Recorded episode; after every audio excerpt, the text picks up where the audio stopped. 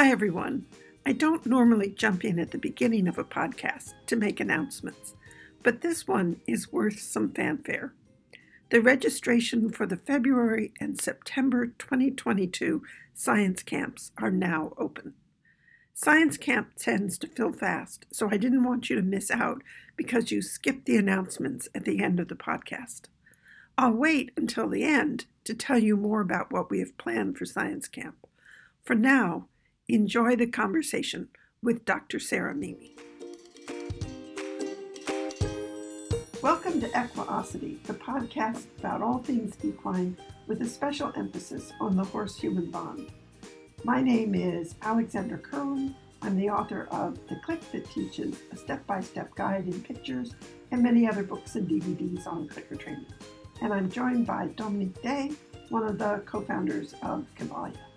And today we're going to be talking again with Dr. Sarah Mimi. Sarah has been uh, our guest just a short while ago, and we were really just scratching the surface of all the really neat, fun things that Sarah explores. Sarah is a behavioral scientist who teaches at the University of Louisville in Kentucky. And her main interest in research is on goals, goal setting. And we just, our ears perked forward when we heard that. And there's lots of material on control that Sarah and I were having a conversation about that I just found fascinating.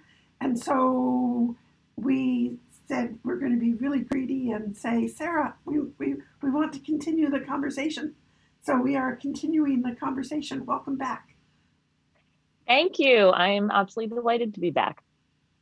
So, Dominique, I, I sort of was very greedy in our first round in terms of because I wanted to uh, introduce Sarah also as a horse person.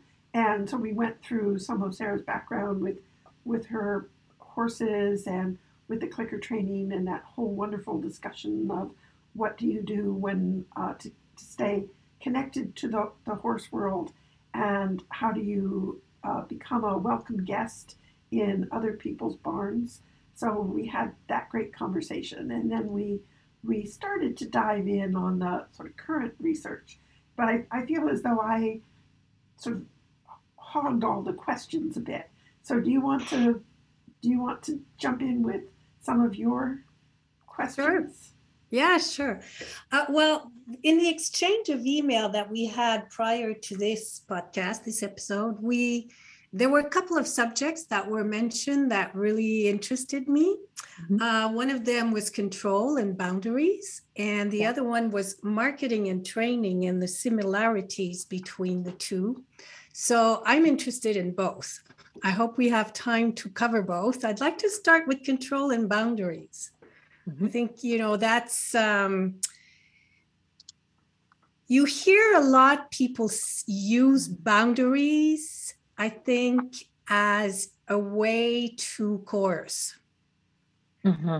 um, other people or animals. And so I think control and boundaries, for me, anyways, is a subject that I'm really interested in hearing you talk about because I think there are so many nuances that we can benefit from. Yes, I love this subject. Uh, this is related to a lot of the things that I think about a lot in my research. And I think a nice place to start with it. there's just such a rich, it's a really rich topic. And so we'll, we'll kind of start rolling and we'll see where we go with it. Um, a good starting place though is always i think you know as a as an academic define your constructs so what do we mean by these things and mm-hmm. particularly with control because we experience it we talk about it um, we all have a sense of what that is but what is that really uh, definitionally mm-hmm. and one way i mean uh, there may be more than one definition out there but certainly one that is that is there and that works for me is that the ability to obtain desired outcomes.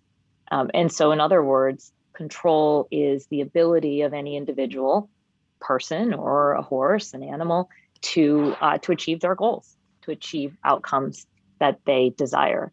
Um, and so, I think that that is a very useful way to think about control because that actually doesn't say anything about how many choices you have or don't have. It's really about whether you feel, you perceive you can uh, obtain the outcomes that matter to you. Um, and so that would be a place that I would start. Does that so I have sound a question? Yeah. yeah. I already have a question about Yeah. that because I love the definition, but I'm surprised that you're not talking about also the ability to escape in a way the undesired outcomes. That that Well- it's not part of your definition.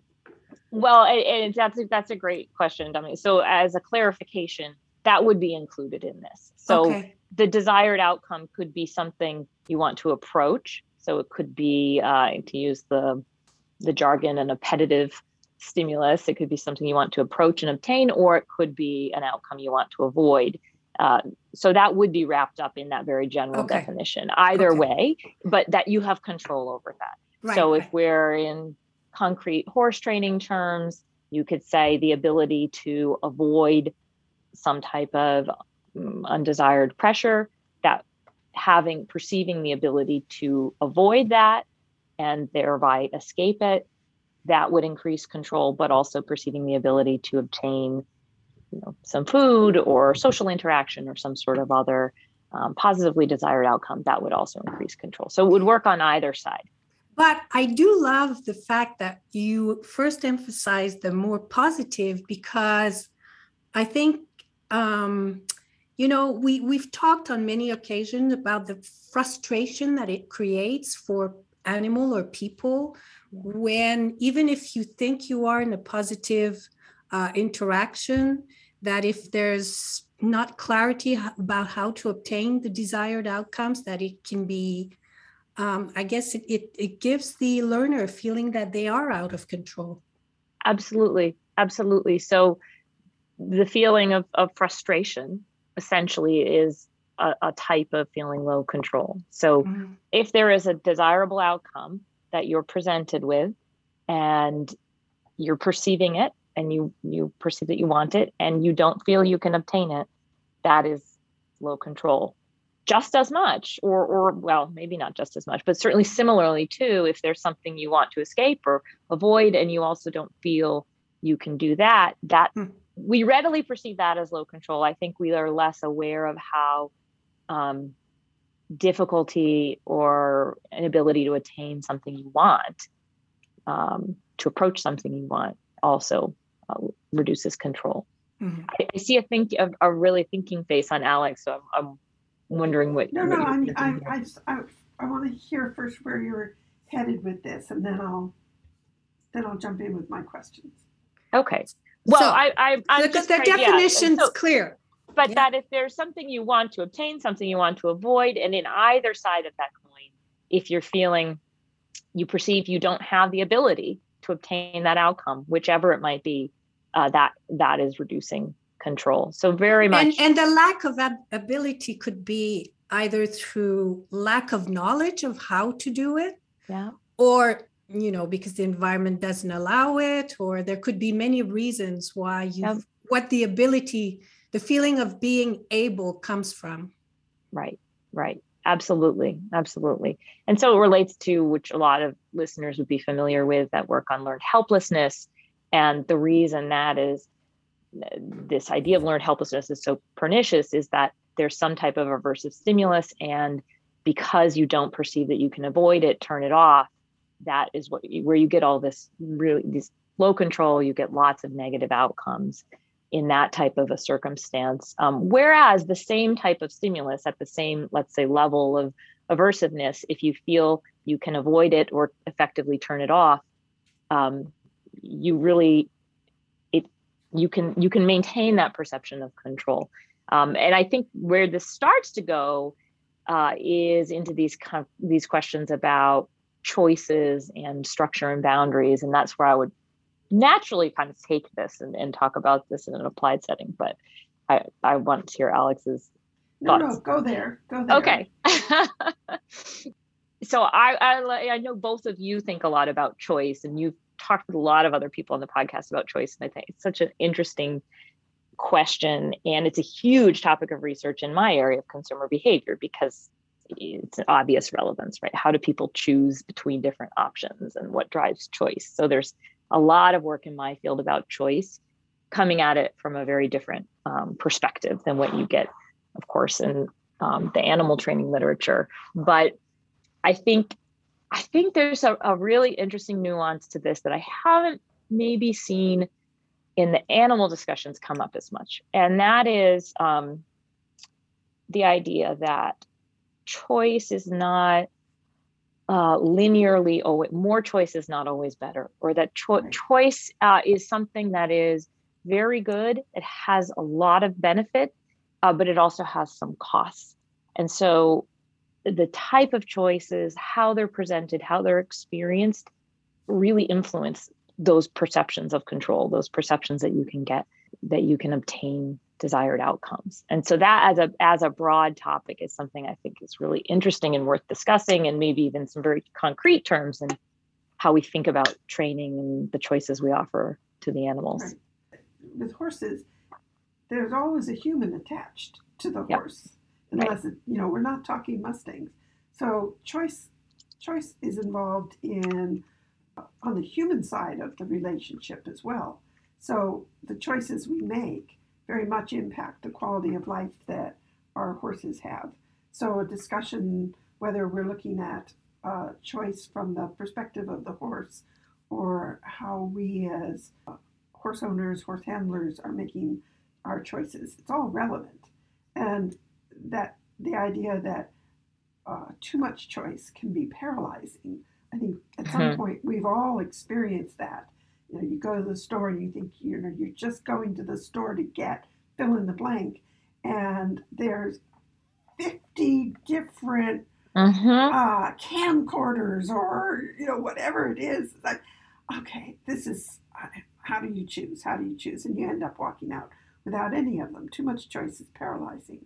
So part of choice, I would think, is also learning how to make good choices and certainly in the training, that's part of that's part of the for the for our animals, for children, uh, for ourselves. Part of the training is learning how to make good choices. That you don't come equipped with, oh, I'm a good, I'm a really good choice uh, maker, but this other person is incompetent. Yeah. Yes. Yeah. yeah. There's there's so many great things in what you're saying there. So one thing on the on the learner side, I think that you're touching on is that choice or the um, how how a set of choices are experienced has a lot to do with your expertise and your your experience in that choice domain. Um, yes. So let's say I, I have a I'll, I'll, give an example, the horse one, um, kind of a consumer behavior horse one. I was on this uh, you know neighborhood um, listserv type of you know social media group in my yes. area and there was a mother whose daughter wanted to ride and she was asking people for recommendations for where you know her daughter might learn to ride for the first time. And i live in a very horsey area. There are lots of horses lots of farms and all these people were responding and some people were saying well do you want her to do saddle seat or do you want her to do western? Or does she want to do hunter jumper? Or does she want to do this or eventing or this or that or or this breed or that breed? And this and poor woman going, what are see, all those things? Yeah you could see in the comments you know this poor woman is like had no she just i just you know, and it was such a nice example. You know, she was trying, people were trying to be helpful and she was trying really hard to respond. Um, but she clearly was overwhelmed and really couldn't. And there's no way that she could have because she doesn't have experience in that domain. So, what did she know about her preferences? Well, I'm sure she knew she wanted her daughter to be safe. Um, I'm sure she probably knew that she wanted her daughter to be mm, enjoy herself, to learn something. I mean, she probably had experience and established preferences around some types of attributes. She probably knew she didn't want to drive two hours to get to a barn, yeah. you know, some of these things, but she didn't have the expertise to evaluate all those additional layers of options. And so it was very paralyzing for her, this, this, um, these set of options. And I think that's like this idea that choice so but if it's for me as an experienced horse person i love being in an area with so many choices because that increases the possibility that there's something that meets my very specific and very established, well informed you know desires yes. because now yes. I now I say well there's so many many uh, options and so I know exactly what I want and I have the experience to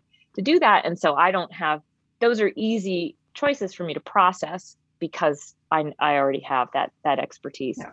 and so a lot of uh, consumer behaviors in this area that you know no choice having no options is generally speaking a pretty bad thing for people yeah. and for animals right there's only one barn, and it's I don't want to pick a discipline to offend anyone, but it um, it teaches mermaid riding. you have to wear a mermaid's tail in order to, to ride the horses, and, and and you really don't see yourself in a mermaid's tail costume riding horses. So so you think you'll pass. Well, you're you're very creative today. Yeah, I, I like that. I'm just picturing this. I, I know. Cavalia might have had that actually. I could have been in the show. But you know, I didn't want to offend anybody by Well, I don't think you will. I think we're fine. Or someone may say, "What a great idea!" I just picture all those little girls with their, uh, you know, in their their princess costumes and their mermaid tails. I'd make a fortune. that, that, there might be an opportunity there. Yes, side, yes. So it'll bring side saddle back. yeah, right no. So so no okay. choice. Yes. So mermaid so no ride big or nothing. Not good. yeah. Yes. Good. So having some some choice is much better than having none. But as choice increases, as you have more options, um, the they're basically uh, their cost, the cost of making a choice increase. So yeah. it is cognitively more demanding to process all of those options as you have more and more and more options. So it's just literally processing that decision space becomes very demanding and difficult. And that's what you were talking about, Alex, being in the yes. grocery store. Or we all know that feeling, um, you know, Going the end of a long Yes, or the end of a long right. Yes, exactly. And you're hungry and you're tired and you just don't really want to think about it. And yeah, you don't want to process all of that choice. So the cost of processing increase, and as you have more and more choices, the the chances that many of those choices are quite similar increase, and so then the trade-offs start. You start to have more trade-offs that you have to yeah. navigate. Um, and what does that mean? That means like, okay, me as this horse person, I'm in an area with a lot of horse activity and I'm a dressage rider and I have certain preferences for the kind of barn that I want to find. And there's a lot of barns, so that's great. I found I luckily did find one where I'm really happy and and and get to ride and and it works nicely. But if that were choice were to increase even more and more, and if there were actually three or four barns yeah. that were very similar to each other, and any one of them might be a great place for me to ride, well, that sounds great. That sounds like it should be better. Yeah. It's not. It's actually not better. Yeah, because if I choose barn A, I'm going to be thinking, oh, would I have been happier at barn B? Would yes. I have been happier? Making the right choice. Making the right choice. The yeah. opportunity cost yeah. goes up. So Ooh, is, you, you can know, make a mistake you can make a mistake. Yeah, you and can make a mistake, and your learning history may be that mistakes are not good. Right, right. So those two pieces, uh, more choice. It's more to process, and you may or may not have the expertise to do it. But then you also have this emotional burden of trade offs and making trade offs and um, and and then uh, there's this you know we're generally also happier with choices we can't take back. There's some research in this area. So you oh, take really? a you make a choice well because what other cho- what other option do you have? Yeah. once you have a child you know you've got it for most of us. And you know people tend not to uh, second guess those sorts of choices because they're irrevocable.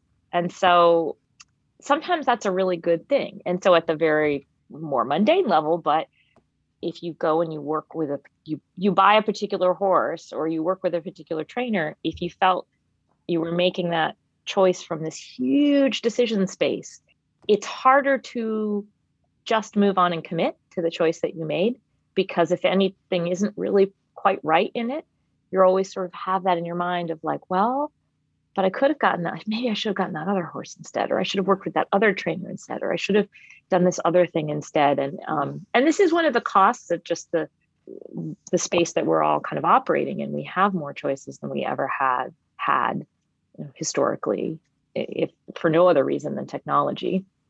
And many many good things come of that but there is this this cost that we have to navigate and that emotional cost so the cognitive cost and then also the emotional cost of choosing from a big space and making those trade-offs so how do you make it less painful ha well a few ways first again expertise so if you have established preferences you know so managing your choices meaning trying to keep yourself out of really complicated choices that you're not prepared to make. That's one thing you can do.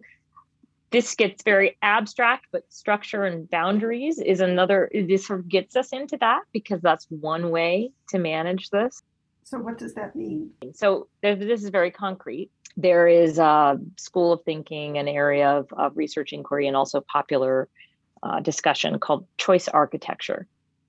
Um, and this was popularized oh, a little over 10 years ago by um, uh, in a book called Nudge, which some of you may have read, yeah, oh, by yes, Rich Thaler and Cass yes. Sunstein. And he's actually uh, re he's uh, re reissued it. Yes. Yeah. Yeah. Yes. And so this this idea of choice architecture, it, it, sort of lives in the let's say behavioral economics decision space, almost in the space of my field. And what it really is just referring to is how you structure a choice environment. And from the kind of value lens, the sort of philosophical lens of people in um, the sort of nudge world, they would also say you need to structure choice environments so that you don't restrict people's freedom, you don't restrict people's ability. Uh, you don't have any, essentially, you're not coercing people into making any specific type of choice, but you're increasing the chances that they make choices that are in their own best interest. And so, one place this comes into play would be you have a new job, which could be great, and it's a nice job, and you have benefits, and you're in the United States, and that's a good thing because that means you have health insurance and you might have a retirement plan. People who live in other countries might have all these things wrapped up in their social systems, but in the US, this is a big a big deal for many people and you get your job and you you know go in on day one and you have to sign up for benefits and it is the most it's just the most like impossible choice structure you can imagine because you you're in some like one hour seminar with human resources and you're being shown 18,000 different you know healthcare plans with all kinds of costs and trade-offs and different premiums and benefit levels. And you're also looking at you know do you want to save for retirement or do you not? Or do you you know which fund do you want and how much allocation? And incredibly complicated choices that most people uh, do not have expertise domain specific expertise to make comfortably for themselves. They're cognitively demanding they're emotionally demanding.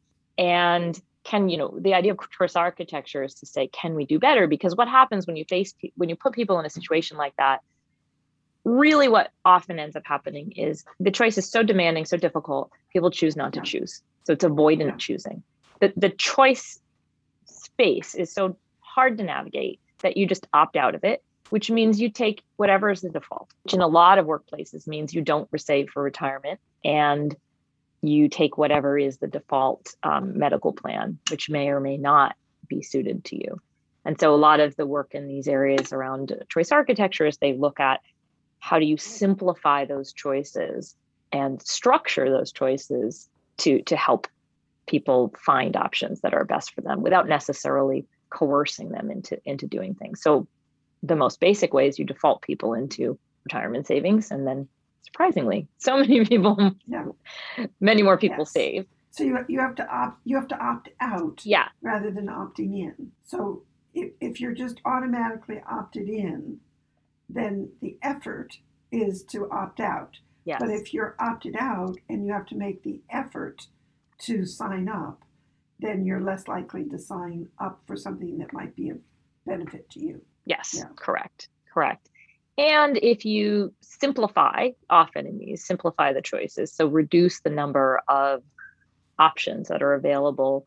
Again, it sounds like reducing the number of options available would decrease well being, would decrease welfare because now you don't have, you know, again, culturally as Americans, we're very, we're really attached to the idea that choice is good and that more choice is better right and so we really resist the idea that giving that it could be better to give me fewer options for my healthcare or fewer options for my retirement but in reality if you reduce that decision space down then you really do increase the chances that I actually will get something that works for me. So, so that's one way. I, would like to bring this around to, to the horses and to the training because I think also this, you know, we're talking kind of at a high level and talking about people making choices, but I think these are so applicable to the training. Yes, I agree. On both yeah. sides. So on the learner side, the learner, anytime an animal is in a training situation, they are making, they're presented with choices about what they might do. And they're they're in that kind of new employee on day one trying to pick their retirement plan sort of situation they they have to make choices about what to do how to respond in the environment and then as trainers we are choice architects yes. we're structuring the choices that we're presenting them with and structuring the options that are available or the options that are most readily available and i know this is a huge theme no, in your work so so it's uh, that whole it's the whole antecedent arrangement, one language set. Yeah. Make the right thing easy, that's another language set. But it's all saying the same thing of how do you set up the environment so that your learner can be successful? And then what does successful mean? It means that they're able to obtain desired outcomes and we're able to obtain the desired outcomes, that all of our mm-hmm. needs are are met. And and and you can arrange the environment so that it's very easy for your animal to make the right choices. You know, to oh you you know yeah. you want me to you want me to go to that mat. You know, well, how easy or hard do we make it? And a lot of the times we make it way too hard. Yes. Yes. And not just to go to the mat and how hard is it to go to the mat, but again, in this idea, you know, that you were talking about a bit, Dominique, too, that that there is a lot of emphasis on giving animals choices and giving them control in the training, which is a great thing. But then it's this balance of thinking, what are the choices I'm presenting to this horse or this animal? And are do they have the ability to to make that choice? And so what it might be if you're talking about mats, you've got mat one and mat two. And you would teach mat one as you know, you would work on teaching the horse, let's say, to just go and station on one mat.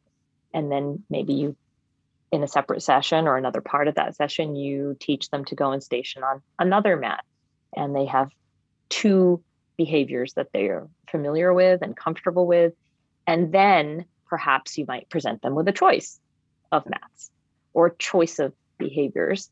But you wouldn't take a horse who has only ever stationed on one mat and offer it lots of choices. Or even backing up to just the first mat because when I teach mats, I want people to use a mat that's roughly doormat size. It can be smaller, you know, but roughly in the size, just to visualize it, of a doormat. I don't want you using a sheet of plywood. You know, so if I'm taking a piece of plywood that's roughly the size of a doormat versus a sheet of plywood, which is what's a sheet of plywood these days? It's four by by eight. Yeah, four by eight feet. Mm-hmm. And the reason for that is that when I have a doormat sized mat, the horse has the option of saying, I don't want to step on it. He can step around it, he can step over it because it's small enough that he can choose not to step on it. If I have yep. a plywood sized piece of doormat, then I am reducing the option of when you come up to this thing, yes, you could probably jump four feet and clear it. it's your, you know, most horses probably could do that. But I really am reducing the the options Mm-hmm. and in a way that is putting the horse Yeah. in a compromised position. Right, right. But I want to talk about when we really give choice to our animals, because usually we have a goal behavior, step on a mat, hmm and yeah, okay, we won't force the horse to step on the mat, but if usually in most training situation, if he doesn't step on the mat, he doesn't get the reinforcer. hmm No. He only gets the reinforcer if he steps on the mat. And you may wait him out a little bit, but eventually you're usually either putting something on extinction, something else that you don't want, or you're withholding reinforcement. Well, we also have to throw in there are you outcome oriented or process oriented? So if I'm standing in front of the mm-hmm. mat and I'm I'm outcome oriented, I'm I may be saying the only way that you're going to get that reinforcer is if you put your foot on the mat because that's all I can see. Because I'm mm-hmm. outcome oriented. And that's when we get into the scenario that you were describing. But if I'm process oriented, then I'm going to be saying, you know, all, I'm, what I'm asking you to do is to shift your balance forward, click and treat. Shift your balance forward, click and Yeah. treat. And there happens to be, hmm uh, at some point, there happens to be a mat in the path that you would normally walk over. But because the mat is small enough, you can answer my request to go forward and not step on the mat. And you would get clicked and reinforced because you re- you gave me what I asked for forward. With humans, I think we are presented with more choices. We're presented with choices because we have learned from infancy on how to make choices. So when we were little, you know, you and I I don't have children, so I cannot speak from direct experience, but you don't go to the ice cream store and say that has 39 flavors that they advertise and say to the to a toddler which of the 39 flavors do you want? You say do you want chocolate or vanilla?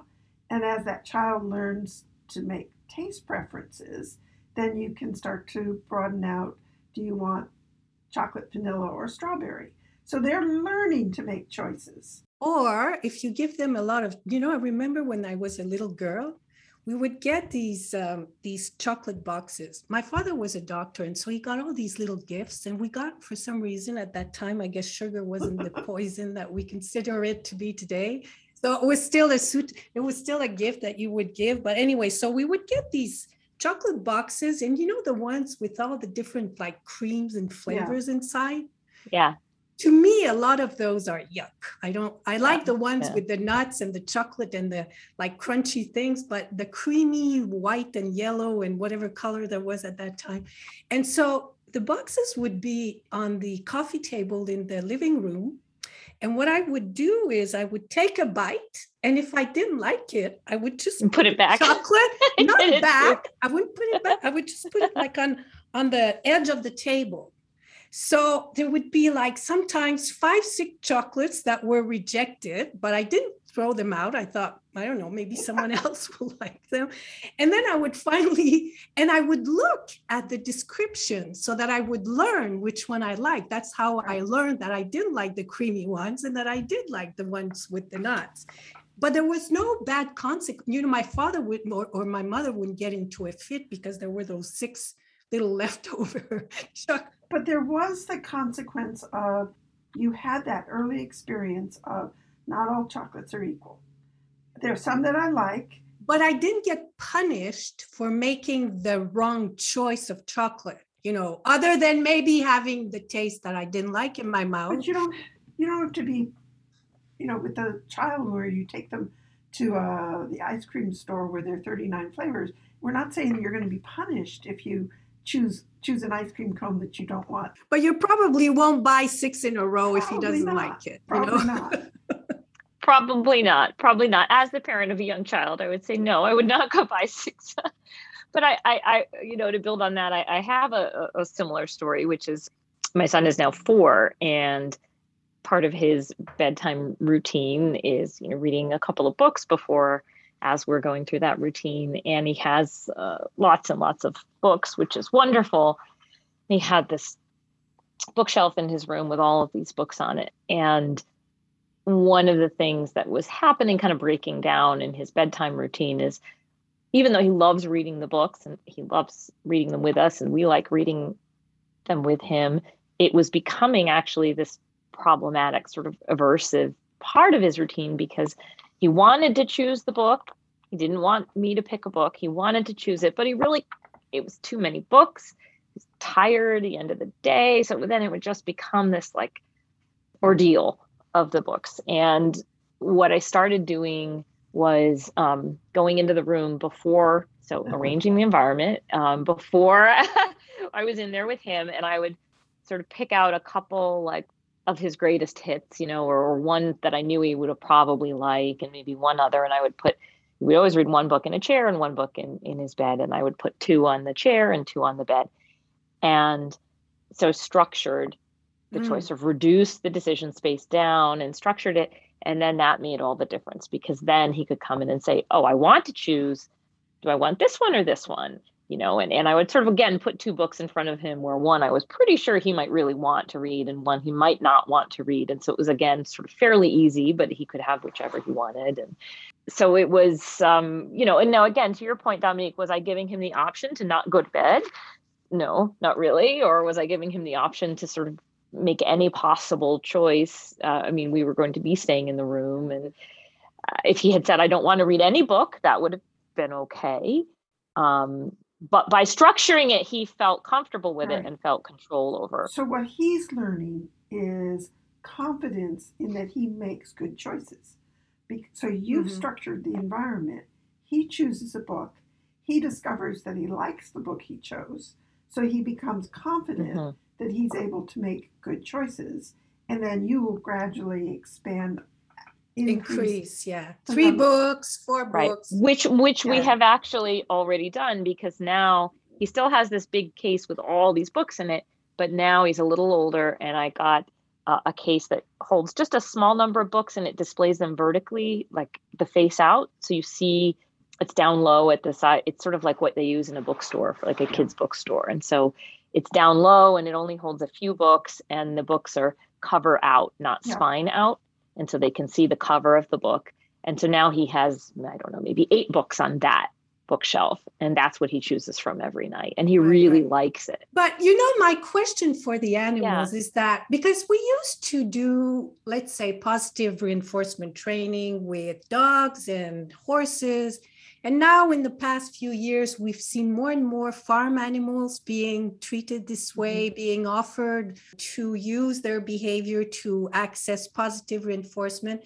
So we've expanded it, you know, to animals that were used to not being treated this way. And now I'm thinking, okay, we're starting to use what we we call start buttons or although good trainers have always use in a way the body language of the animal to proceed or not proceed but i'm wondering if there will be an evolution you know because right now we have our goal behavior and we we have developed all these great strategies to get there but are we really giving our animals a lot of choices? Maybe sometimes we are you know i'm just not thinking about those examples right now but i wonder how it will evolve because I think that a lot of what people people were afraid before of the chaos that giving a choice to an animal could generate and we're we're seeing that there's no chaos. On the contrary we're just getting animals that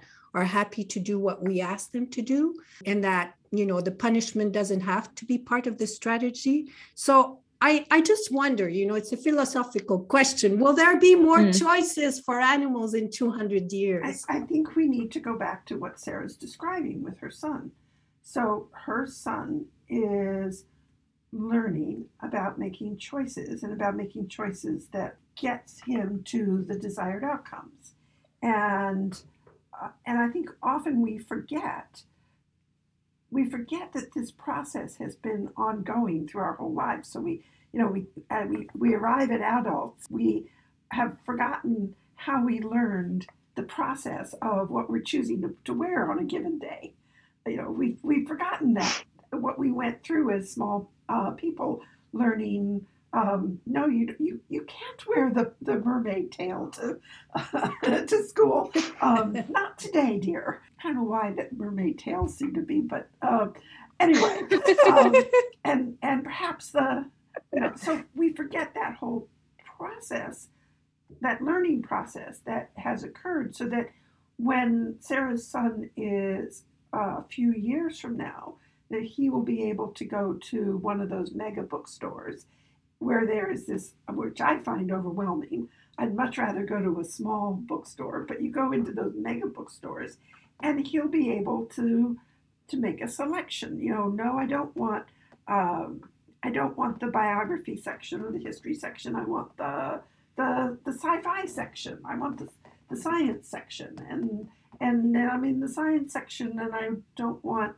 I don't want the mathematics or the physics. I want you know some so he'll he'll have the skill to do that. And i think we lose track of that that choice building architecture that occurs for any and all individuals. And it just as a as an example that maybe we can relate to. So um, in the in the the good old days if we can remember back that far when we went to restaurants pre-covid and as a vegetarian, most menus there would be one choice.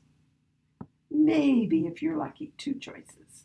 But Mm-hmm. basically, I never had, I didn't practice making choices when I went to a restaurant. So that skill was not, You had a lot of pasta. yeah, um, yeah, she said so enthusiastically. So, um, so that skill was not well developed. So when I when I was in a restaurant where there were multiple choices because they they really looked after their vegetarians, it would feel paralyzing. How do I choose? Because I didn't have the practice of making those choices. So I think with our horses, a great deal of the training is about developing that ability to make good choices. So when we start out with the horses, we don't give them infinite choices. Sort of like playing Portal. You know, when Portal first, I, I don't want to call it Portal, when the table games first started, where you had a lot of objects and you put them on the table. And the first few times that I encountered the table games, there were a lot, you, you, you had this huge assortment of things that were put out on the table. And then it was, well, which one is the person uh, manipulating? What do you do with it? And it was paralyzing for the trainer. What do I teach? I don't know what I'm supposed to teach. It was paralyzing Yeah. for the learner. What am I supposed to do? There are all these objects. And now we're much more structured about how we use those Yep. those objects. You put one thing out or two things out. It's much and you're you've carefully arranged what you're putting out and it makes it much easier for the learner to very quickly experience success. And then as you begin to, to develop the concepts of what you want me to do with that object, I can put more things out because you have a, a larger repertoire to know what to do with them and to make good choices with them. And I think the same thing happens with the horses. One of the things that I keep saying is that training creates more freedom. Now I see that with my my horses that I can give them more options. I can leave gates open. I can give them much more freedom within their environment because they have learned how to make good choices. Yeah, and in, I guess in a training session, you know, sometimes you put out different options for, you know, mats and a little jumping something and a little this and a little that. And we all know our horses have preferences. And, you know, we can allow for those preferences and we can use even those preferences in, in the training session to reinforce some other things. But I think that's maybe one place where we are giving choices is that, well, yeah, you can go there or you can do that. Right. But if I if I didn't teach my horse what to do with a ball, what to do with a Mhm. mat, what to do with some cones, you know, so that there was an interaction that involved those those objects, my horses would probably ignore them. You know, why why Yeah. why would I go over to as a horse? I, I might I might worry about the ball, but I wouldn't necessarily go over and engage with the ball unless I'd had some prior experience that showed me that engaging with the ball led to things that that I enjoyed, movement, goodies, you know, whatever it was. So there was a learning process that broadened out the horse's repertoire. So now you can you can put all of the you can have this amazing playground and you can take your horse into this amazing playground and say, what do you want to play with today? And the horse may, might go Mm. over to the ball, he might go over to the cone, but it's because of his it's it's because of his learning history that he's that he has a preference. Yeah. And certainly, you know, Uh, the enrichment programs are a lot about, you know, choices and they all get reinforced. You know, you can get food here under Yeah. that, over this, uh, through that ball or Right, whatever. right. So enrichment programs are a good place where we offer choices to our animals. And I'm sure in I'm sure we will find new ways, you know, that's what I'm hoping anyway. That's what I, where Yeah. I was getting to that I'm hoping that, you know, in 200 years there may be places where choices are offered that we're not even thinking of right Well, now. let, let, let's hope we don't have to wait 200 years. but I mean, so in in um, just to get back, Sarah, to what you were saying. So in this case, the boundaries are not used to discipline, but they're used to make the learner successful. Yes. So Mhm. structure. So when I say we can say boundaries and structure, those let's use those interchangeably. And Okay. what those really are, uh, well, cognitively anyway, it's an information reduction mechanism. Mhm. So what do I mean by that? When you're, if you look at, let's keep it in horses, you look at the arena, if you have 20 different objects and they're spread out all over an arena, that's a very complex set of information to process. And even if all of those objects might lead to rewards, so it's all positive, they're all maybe going to be clicked and reinforced equally, you have to choose still which one do you want to go to. And, and so there's just a lot to process there. And so, as we talked about at the beginning of this conversation, that complexity has costs. There's a burden Mhm. associated with that. If you took the same number of objects and you put them into piles, like in this corner, there's some mats, and in this corner, there's some balls. And in this corner, if you structured them, you're reducing the complexity. And therefore, you're actually making it easier to choose. And by making choices easier, you increase perceptions of control. So when a choice feels easy, we feel more control because Yeah. so so so it's it's it's like I hope it doesn't sound like I'm getting circular, but it's there, there's something I think counterintuitive in this, which is that restricting choices by imposing boundary and structure actually can be beneficial, often is beneficial, um, because it, it can increase feelings of control. And one of the ways we know that in people is that, so we know from a lot of, there's a lot of work in psychology and consumer behavior around this that people tend to feel more control when they're in more structured environments, so physically structured environments or even uh, structure like social structure and hierarchy, they can help people feel more control. And conversely, when we feel low in control, uh, we seek structure, and we we it's called compensatory structure seeking. So, So how do we do that for ourselves? You know, because Yeah. you're talking when someone else is setting it up for you because they know better. Yeah. But let's say you want to buy a car and there are Yeah. all these cars and you kind of get overwhelmed. And so how do you set it up for yourself to simplify it for yourself? yeah so well there's the two pieces i'll, I'll say how do you compensate so those are um, those aren't really related to the direct choices that you're dealing with but it, when you're feeling low in control in general people seek Oh, uh, one of the ways that we compensate is we seek structure. So if you're feeling threatened you feel low control uh, you tend to prefer in very mundane ways and in more con- more consequential ways. So you you are more likely to prefer let's say a piece of art that is like geometric and has you know borders on it visual borders and boundaries in, in art versus something that's you know kind of a jackson pollock sort of uh, um, even if they're both abstract you would prefer the you know the um, mondrian boxes and um, color blocking and I, I really like uh, i love that sort of aesthetic. Um, there's uh, i'm looking you know some of these studies that have looked at this people when they're low in control they tend to prefer more hierarchical social structures. They'll they'll seek structure that way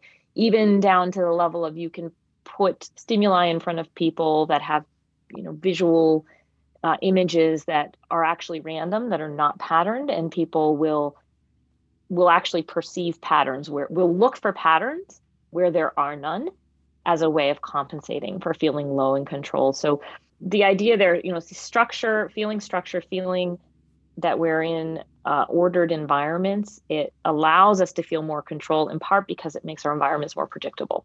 And so predictable environments are a really big piece of this. Predictability is a really big piece of control. And I think this, without taking us too far off course, also I think connects to where even outside of the approach of that we're in with positive reinforcement and clicker training, um, even horses trained with other methods, when there is a lot of structure and predictability in their training and in their environments, um, they can actually often be very comfortable and and do well. Um, in part because they know what's coming, they know what to expect, they know what to do to obtain what they want, and so or want to avoid. And so I think we're we're very used to thinking about structure and fewer choices as bad and boundaries as restrictive. Um, but we actually need them. And if you talk to parenting people, I'm not a parenting expert. I'm a parent, but not not a domain expert like someone like Susan uh, Friedman would be. But this is a huge part of what uh, they talk about with children. Children, you know, what we think we want, what we say we want, and what we actually need are often not the same thing. Uh, and mm. so we might feel that we want. We usually would choose to have more choice, um, even when we're worse off for it. So I can see a conflict there between a horse owner who feels very comfortable going to a barn that has stalls and small mm-hmm. square paddocks that her horse lives in, mm-hmm. and where that feels like a very comfortable environment because it has mm-hmm. structure and boundaries. But the mm-hmm. horse is going to be more comfortable if you take those yep. that structure and boundary away.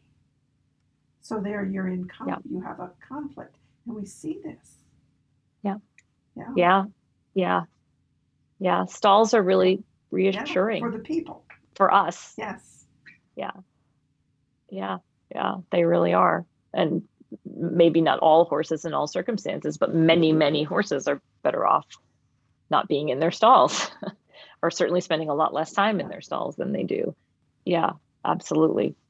And I think, I, apologize if this is getting meandering, but I also think that this relates to the discussion around how we teach cues um, and how we structure the training and teaching of cues. I saw, oh, years and years ago, over 10 years ago, a dog trainer at Clicker Expo presenting about um, cues, and I really should remember her name. Um, she was from Northern Europe, and I cannot remember her name, so I apologize to her.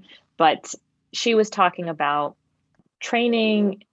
She had this idea you might recognize this of like the file drawer. To be um, Ceci Edford, probably.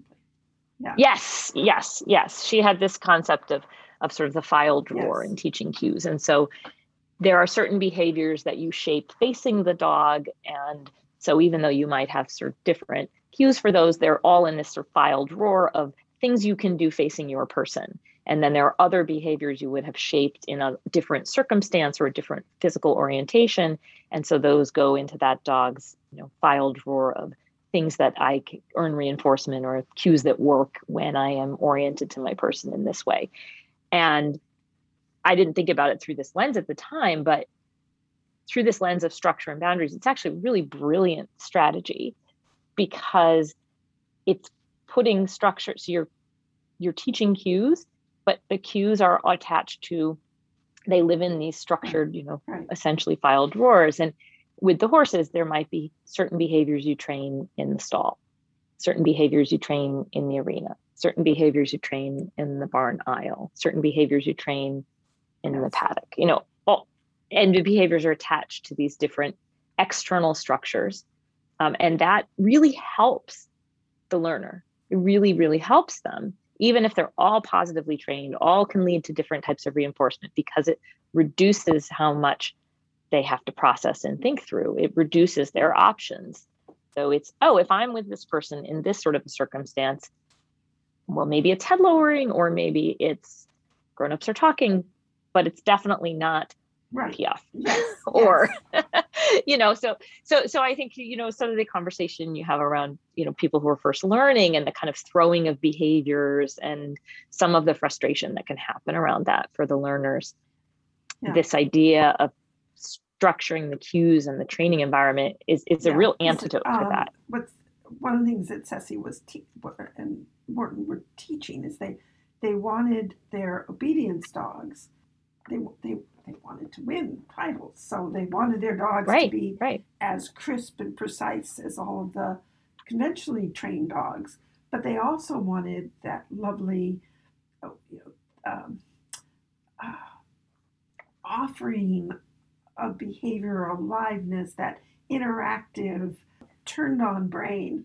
Joie de vivre. you know what what some people refer to as that. You know, they wanted their dogs to be operant you know that expression, um, which yeah. I'm sure makes some of the behavioral analysts just cringe when they hear that phrase. But it had it had a meaning.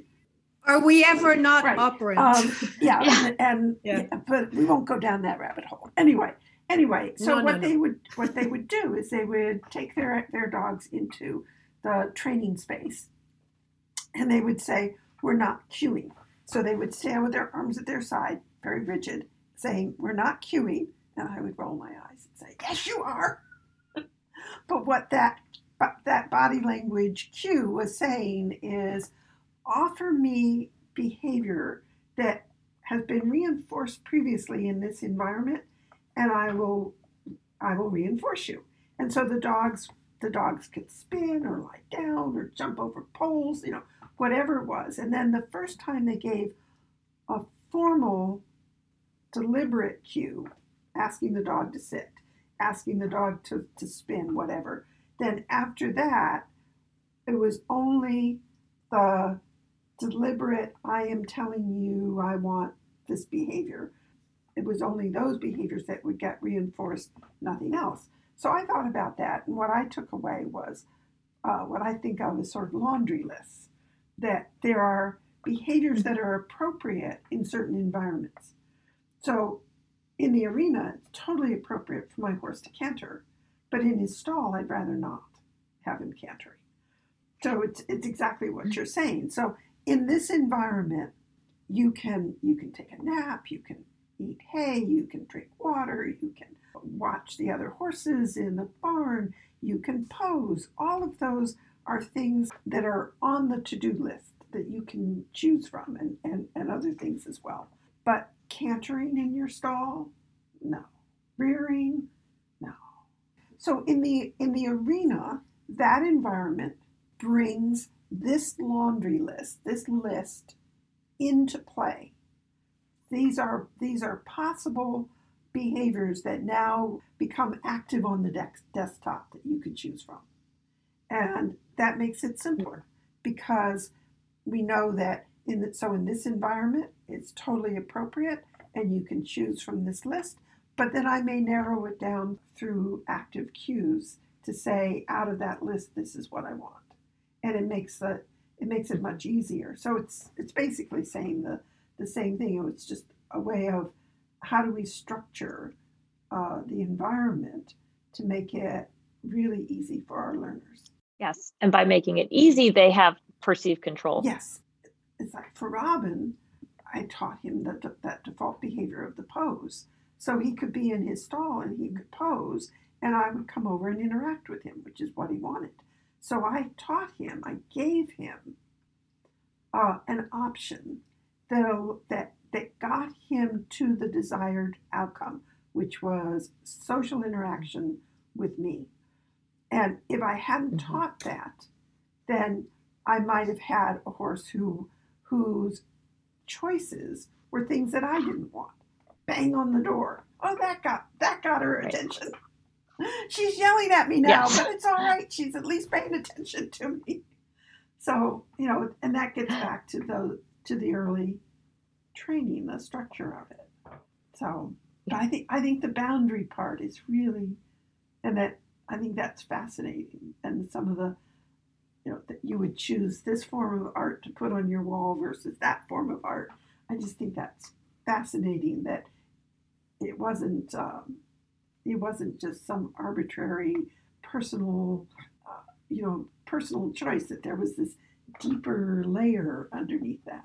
What are other what are other uh, ways for us to um, to simplify that to simplify for Yeah, ourselves. simplify- for ourselves? You know, Yeah. you have to choose a car or pick a husband and future father for your children.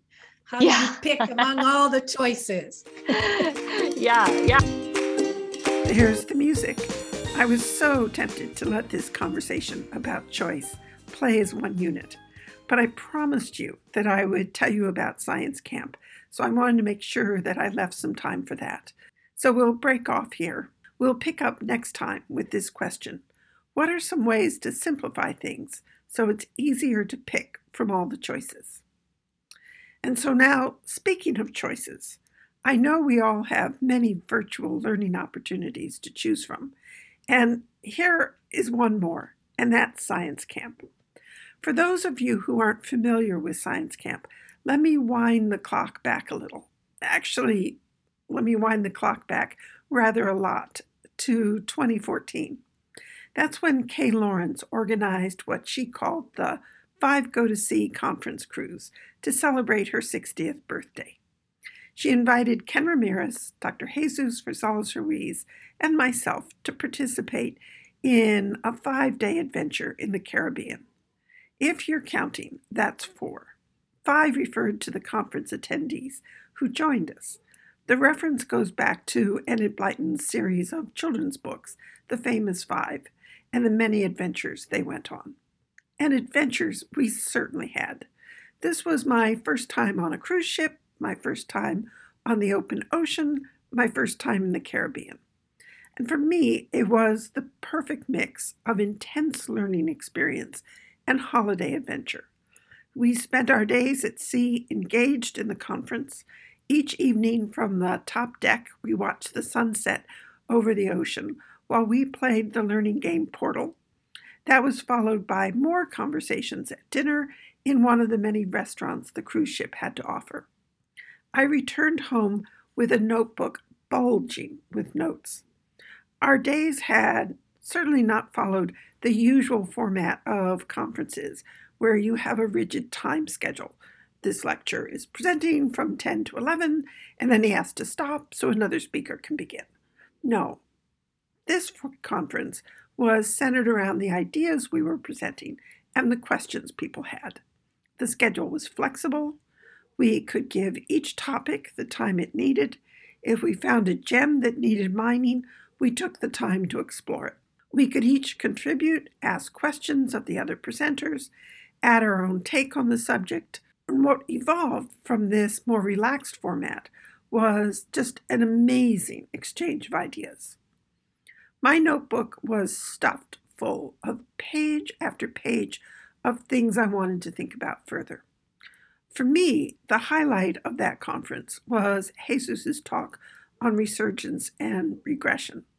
I had first heard him give this talk at the Clicker Expo during the winter, and during the cruise, it was my number one request. I wanted to hear that talk again. And because we had the luxury of time, Jesus was able to expand beyond what he had presented at the expo to give us a much deeper understanding of the subject. That first conference cruise was followed the next year by a second cruise, and then we shifted to a land cruise in the UK. Kay named this conference Training Thoughtfully. Again, the conference had a similar format. We picked topics we wanted to explore more deeply, and we gave each of the presenters the time that was needed to dive in deep. I loved the land cruises and the format of these conferences. They were deliberately kept small to encourage participation and conversation. Our UK land cruise was followed by another Training Thoughtfully conference the following year in the US. It's always difficult to coordinate everyone's schedules, so the year after that, we shifted gears, and Dr. Michaela Hempen joined us and organized our first science camp. That was held in a just gorgeous, beautiful mountain retreat near Parma, Italy, where Michaela keeps her horses. This was a true camping experience. Participants slept in tents. We ate our meals together under an open pavilion. We never had an actual campfire, but we sat up late every evening in campfire style discussions about the day's presentations. Our presenters were Jesus, Mary Hunter, Michaela, and myself. Plus, we were joined by a just superb Feldenkrais practitioner. Again, the format allowed for flexible schedule, so we could explore in depth the subjects that were of interest. My role was primarily as orchestra conductor, uh, which meant that I made sure to give Mary and Jesus center stage. This was completely selfish on my part. I know what I teach. I wanted to hear their talks. Our next science camp was supposed to be at my barn in the spring of 2020. Of course, the virus changed that plan, and we switched instead to a virtual format. Our first virtual science camp was held over Labor Day weekend 2020. We loved that format. We had our second virtual science camp in February of 2021, and we followed that one up with another Labor Day weekend science camp in September of 2021. What is emerging from science camp are the details of what it means to be a constructional trainer. Mary Hunter has been taking us through a core foundation centered around errorless learning and what she has dubbed atomic shaping. That's an expansion of the Loopy training teaching structure. Jesus has taken us on a deep dive into stimulus control. Stimulus control may not sound that earth shaking, but it is. It changes completely how we view shaping procedures. Michaela has presented her work with Blondie the mare, who is the subject of her cribbing project. Michaela has done a superb job documenting her work with Blondie. She videos every training session. So with Blondie, we get to see how the concepts that Mary and Jesus are talking about can be applied to real world training. My role in the conference is primarily to act as the orchestra conductor. I want to make sure that this conference turns into what I love, which is a discussion driven by our questions and not just another conference that's a series of one PowerPoint presentation after another. I want Science Camp to push our ideas forward, which means that there's value in really getting everyone involved. And that certainly has been what has been happening. The presentations are a launching point for what have become really very powerful discussions. Jesus, Mary, Michaela, and I are all enjoying Science Camp, and we want to continue to present them. But we are faced with the dilemma of how to weave new people into the mix. We don't want to lose new people because they haven't been with us conference by conference to hear the evolution of these ideas. We don't want people to sign up and then find that they're totally confused because they've missed the first several science camps. But if we spend our time reviewing what has already been covered, then that isn't fair to our regular attendees who want to move on into areas that we haven't yet explored. And that's certainly what we want to be doing. We want to push the envelope further out. So the solution is we're going to hold two science camps this year. The first will be February 17th through 20th, and then the following Saturday, February 26th, we'll meet up again for a campfire discussion. The February Science Camp is for first time campers.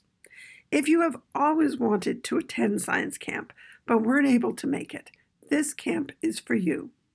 We'll be including the key topics from previous science camps Mary's errorless learning and atomic shaping presentations, Jesus's What is Learned, Stimulus Control and Cues Evolve, Michaela's work with Blondie. As always, Anita Snee will be joining us. Anita is a Feldenkrais practitioner who has been following my work. Her sessions give us all a break from sitting at the computer, and they also let us experience directly the constructional training concepts that are being discussed. I'll be presenting as well on a topic of my choice, probably something around loopy training and reversibility. That's a teaching strategy that I've used for decades that very much relates to what the others are presenting. And as always, I will be the orchestra conductor. Our second science camp will be held over Labor Day weekend. This camp will be for experienced campers. We're going to be diving into some new topics. At the moment, the proposed topics are chain analysis, reinforcement systems, an even deeper dive into stimulus control, reversibility, pauses and resets, and the, in quotes, the strength of the behavior. What makes Science Camp so unique is this program is subject to change depending upon what concepts have grabbed our interests between the posting of this event and Labor Day weekend. The promise is we'll be presenting on topics that take us deeper into an understanding of behavior and training. But the actual topics may not be the ones that we have listed here. And those of you who are experienced campers know exactly how this works. So you know that the flexibility is part of what makes Science Camp so really valuable. The details for both science camps, both the February and the September science camps, are posted on my website, theclickercenter.com. So when you go to the homepage of theclickercenter.com, just pull down the drop down events menu at the top of the page, and that will take you to the science camp details. In the pricing for the February science camp, we have included discounts for those of you who have attended previous science camps but would still like to join us in February. The conversation is definitely enriched by having our regulars joining in, and new details are revealed whenever you revisit a subject. So we hope to see some familiar faces in attendance, even as we invite new people to join us for a deep dive into the science and application of behavioral analysis. You can register online, and if you have questions, do email me directly. And remember, Science Camp fills fast, so if you do want to attend, it's best to reserve your spot soon. Again, go to my website, theclickercenter.com, for details. And now that's been more than a long enough announcement, so next week we'll continue with part two of our conversation with Sarah Mimi. Have fun.